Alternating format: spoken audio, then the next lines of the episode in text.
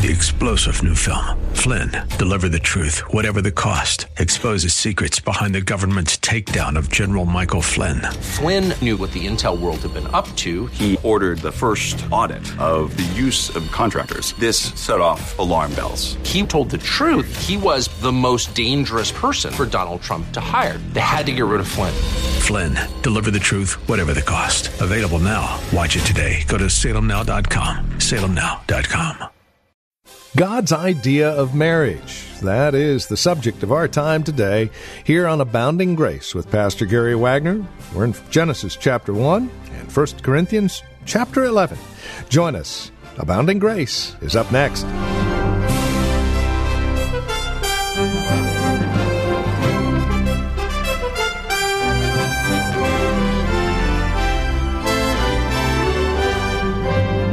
Contrary to popular belief, marriage does not change with the culture. You see, God set up marriage prior to any culture being established. So it transcends any cultural norms that we see changing throughout each generation. That is why it's always important to start a series on marriage in Genesis chapter 1.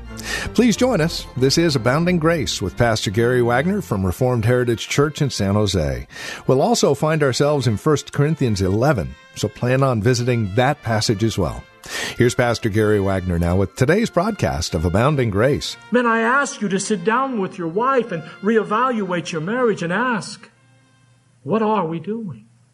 There's a second purpose for marriage, and that is companionship. I often thank God that I married my best friend. Men, do you ever say that about your wife? Well, I can say it's true about me. As Adam named the animals, and as he watched them pair off, it didn't take him long to realize he was all alone. He felt his unfulfilled need for companionship. And so God filled his need with Eve. In Genesis 2:18 it says, Then the Lord said, It's not good for a man to be alone. I will make him a helper suitable to him. And you know, in Psalm 68 6 it says, God makes a home for the lonely. So God gave Eve to Adam for companionship. Now companionship implies several things. It implies, first of all, mutual affection. It means if you have a com- companion that you're married to, then you're going to share affection. God created human beings with a need, the desire and the ability to show and receive affection. Now, in case through the years you have forgotten what affection is, uh, let me give you its definition. Affection is a fond or tender feeling toward another person. Being affectionate is having and showing fond, loving feelings toward another person. And one of the means of to affect is to display a preference for your wife or your husband. What are some of the words that come to your mind when you think of affection? How about tenderness, sweetness, friendliness, touching, hugging, kissing, smiling? Let me give you one word of advice that several of you newlyweds in here probably will remember because I tell this to all the couples I give premarital counseling to. Whenever you are in the same room with your spouse, even for just a few minutes. Don't leave that room until you have touched a sign of affection. As one person has said, commit random acts of affection and tenderness toward your spouse. Now, how do you show affection to your wife, men? I don't mean just kiss her and be sweet so you can go further sometime in the evening. I'm not talking about that. And you know what? That's not affection, that's manipulation. Here are some ways you can show affection to your wife. And I'm taking these right out of Stuart Scott's book. First of all, prefer her over yourself. Show interest in her interest. Encourage her with words of appreciation on a regular basis. Always thank her for the meals she fixes for you. Lavish her with words of appreciation. You know, kind words go a long way in letting your wife know how much you appreciate her. Brighten her day with an unexpected card or flowers when you're not even guilty of anything. Just do it for no good reason except to let her know how much you care about her. Spend time with her, having fun, doing what she enjoys. Spend time listening with interest to her concerns and not while you're sitting over a newspaper. You know, she tells you the concerns of her heart and you say, yes, dear, that's terrible. Did you hear? Spend time listening to her concerns while showing compassion, giving her encouragement from God's Word, and helping her find a solution to whatever problem she may be bringing to you, and do it in that order. Help her when it looks like she needs help, and don't wait for her to have to ask. Do chivalrous things to let her know how special she is to you. In your own house, Open the door for her. In your own house, let her enter first, if at all possible. Pull out her chair. Do chivalrous things to let her know she is the most special thing in your life. Show her non-sexual affection. Seek to please and satisfy her during sexual intimacy. Pray with her and lead her spiritually. Make sure she is using her spiritual gifts in the church. Beloved, all these are various ways you can show affection to your wife. And if you both are truly companions to one another, then you are going to enjoy a mutual confidence in each other. One has said, to destroy confidence is to remove the foundations of all that is excellent or valuable to the family circle. This includes letting your wife or husband know you have confidence in him or her. Don't ever criticize each other. Do not like your, let your wife feel that she has failed you or you wives to let your husband think that he's failed you. Think about each other's strengths and the ways in which each of you is superior to the other. And let your wife know how blessed you are for having such a superior woman to such an inferior man. And there's going to be mutual attention and respect. Rushdoony says this, not the empty round of Samar- ceremonial attentions that are ostentatiously crowded into the family circle on certain occasions, seemingly more to please uh, beholders than to express its genuine sentiments of the soul. We speak of that simple, artless, and unpremeditated respect and attention which genuine love inspires. You know, I think many of the problems of marriages today are the result of the failure to treat each other with respect and dignity. And what is the basis for showing respect and dignity for each other? Well, both of you are equally created and equally redeemed, even though the wife is functionally subordinate to you. But as human beings, you are equal before God. Both of you have been honored by God to be created in His image. Both of you have been honored by God to be joint heirs of the grace of life through the Lord Jesus Christ. And it is vitally important to treat, each other in light of these things with dignity and respect. I say that in how you even dress around your wife when no one else is there. Well, you say, I can dress like a slob at least when I go home around my wife. Well, then what is that saying about your wife? How do you talk to your wife? Do you boss her around? What do you do in the quietness of your home when no one else is around? If you are a Christian, it's going to be done with dignity and respect toward each other. You're not going to treat her as a thing, as someone who's supposed to serve you. Marriage is all about serving one another. And women, the same goes for you. You must not, you must show your husband the same dignity and respect. He is not there to just be your gopher and go to do for you constantly. Whenever there's a breakdown of dignity and respect in the family, in the way you dress, the way you speak to one another or trust one another, beloved, everything else is going to fall apart. In companionship, there is mutual respect and dignity. Now, why do I say we must mutually assist each other? Is because of what the Bible says in 1 Corinthians 11 and 12. However, in the Lord, neither is a woman dependent of man, nor is man depend- independent of woman. For as the woman originates from the man, so also the man has his birth through the woman, and all things originate with God. In other words, there is a structure in life. And men are, the, are to be the head of the woman, but there is no independence in this.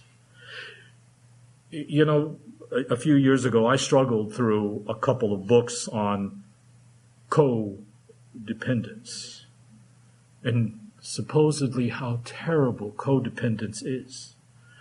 But I'm telling you, part of marriage is to be codependent. If you are not codependent, how can you have the same skeleton and the same skin? Another purpose of marriage is procreation. Now, if you're not familiar with that old word, it means having babies. In Genesis 1:28 it says, God blessed them and he said, be fruitful and multiply and fill the whole earth. It was the blessing of God that enabled them to have that call to be fruitful, multiply, and fill the earth. And since children are said to be time and again in the Bible gifts from the Lord, and since we are called to multiply and fill the earth with godly children, Christians couples should try normally and wisely to have larger rather than smaller families as the Lord wills. Throughout history, Presbyterians have had large families. Why? Because of their belief in God's promises down through the generations. They don't use that old cop out that I don't want to bring children up in such an evil world. They say, I want to bring up children in God's covenant in the light of all the promises of God, that He would be the God of me and my children who will love Him down through thousands of generations. Now, God doesn't always see fit to give children in a marriage. Sometimes people have to adopt children, and that also is a great blessing. We just witnessed it on Friday with the folks. Sometimes God doesn't lead us to adopt either. But no one should feel guilty that they would like to have children but cannot because of physical reasons. It is God who opens the womb and shuts the womb. There are exceptions. But normally a Christian comp- comp- couple is going to try and have more children than less.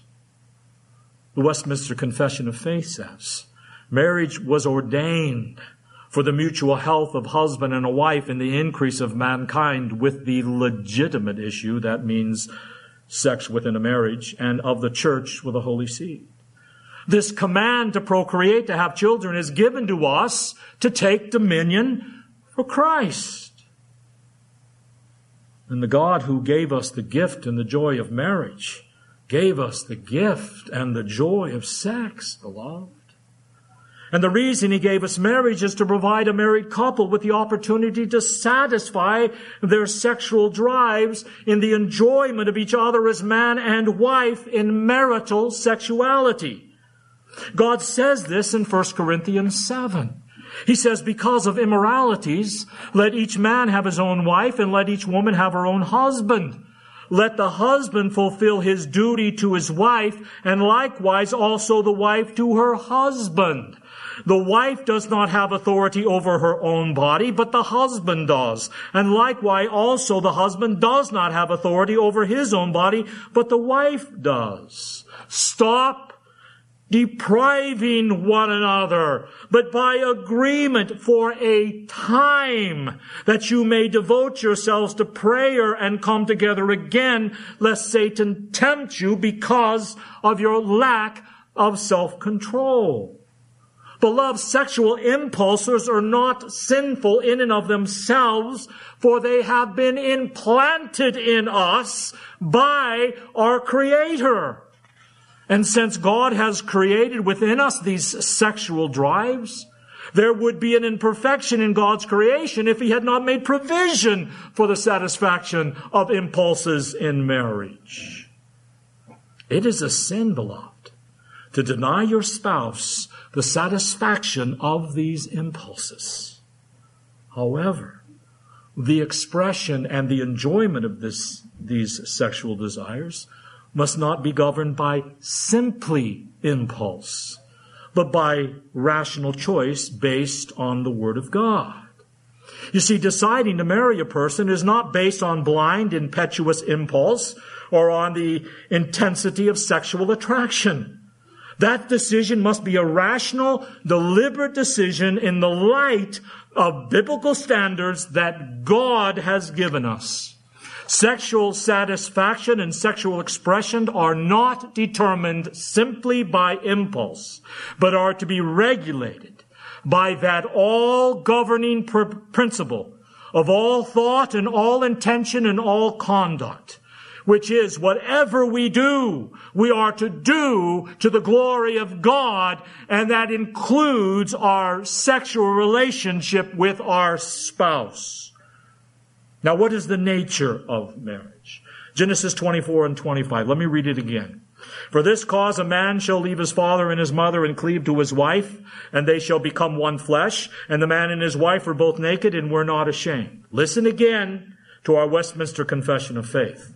Marriage is to be between one man and one woman. Neither is it lawful for any man to have more than one wife, nor for any woman to have more than one husband at the same time. The Westminster Divines got that out of Genesis 1. What is the model? What is the normal in Genesis 1 and 2? It is one man, one wife, until the marriage is ended by death or, as we see in the New Testament, by a biblical divorce. It is a monogamous, heterosexual union wherein two people vow before God to love and serve each other until death do us part. That is the very nature of marriage. You cannot cave in on it. Two people just living together to learn whether they should marry, the Bible condemns it. Homosexual marrying, the Bible condemns it. Trial marriages are condemned. Marriages that end easily in all kinds of ways are condemned. This is all contrary to scripture and thus contrary to the norm and contrary to the revealed standard of God's word. It is to be one man and one woman in marriage till death do us part. Genesis 1:27 says, and God created man in his own image, male and female, he created them. Thus God created differences of maleness and femaleness. And that must always be taken into account. A general, a gender neutral, unisex look, fashion, or lifestyle is a perversion of God's moral and social order for the human race. One verse that is very repugnant to our world, even to the church. And outside of it is Deuteronomy 22 5, which says, A woman shall not wear man's clothing, nor shall a man put on women's clothing. For whoever does those things, listen, is an abomination unto the Lord your God. And that goes for those who promote it or even accept it. And you know, an abomination is as bad as you can get. Something that is abominable is disgusting and wicked to the greatest degree in God's sight. Homosexuality is an abomination. For a man to wear a woman's clothes or for a woman to wear a man's clothes is as abominable to God as sexual perversion. So what does that mean? Well, in Hebrew, it should be interpreted as a man should not take to himself a woman's tools. And a woman should not take to herself a man's tool or man's things or man's clothes. The point is that a woman should not take unto herself a man's vocation. She should not dress like a man, act like a man, relate to a man as a man. And the man should not take up a woman's vocation and act like a woman or be effeminate or dress like a woman. The two lifestyles must be kept distinct. Men must live and work and move like women, or like men, and women must look and act and dress like women. That's why the Bible forbids women, women to be in the military, for example. Did you know that?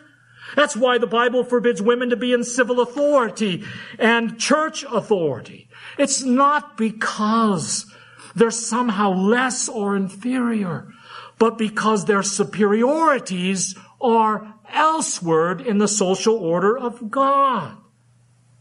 But what does feminism do? Feminism says the whole human race is made up of individuals. A woman is just another individual, no different than the individual man, and there is no reason for treating either one differently. So the whole distinction that is created in the moral order by God falls apart.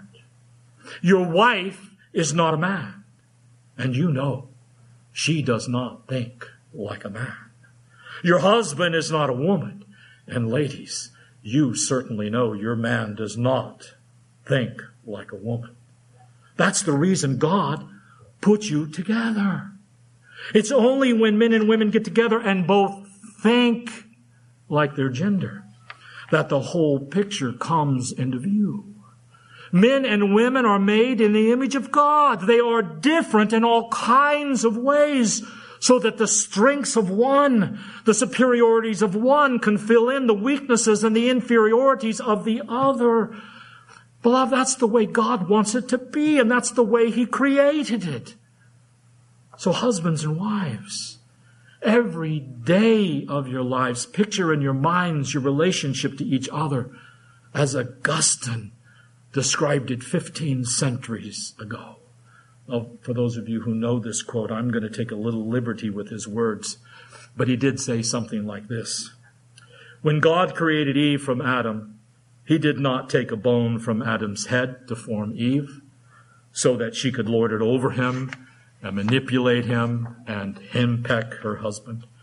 Nor did he take a bone from Adam's foot to create Eve so that she could be trampled on, treated as a doormat, abused and dictated by her husband. God made Eve from a rib taken from Adam's side under his arm to be protected by her husband and near his heart to be loved by him. Show each other that you picture your marriage just like that. Wives continually reassure your husbands in words and actions that there's no other place in all of the world that you would rather be than under his arm and near his heart. Husbands, Continually reassure your wives that your life would be empty and joyless without her under your arm and near your heart. And that she really and truly is bone of your bones and flesh of your flesh, and that you are less than a man without her by your side. Men, think of your wives as tenderly as Martin Luther thought of his wife, Catherine, whose pet name for her was Kitty, my rib. And this is Abounding Grace with Pastor Gary Wagner from Reformed Heritage Church of San Jose.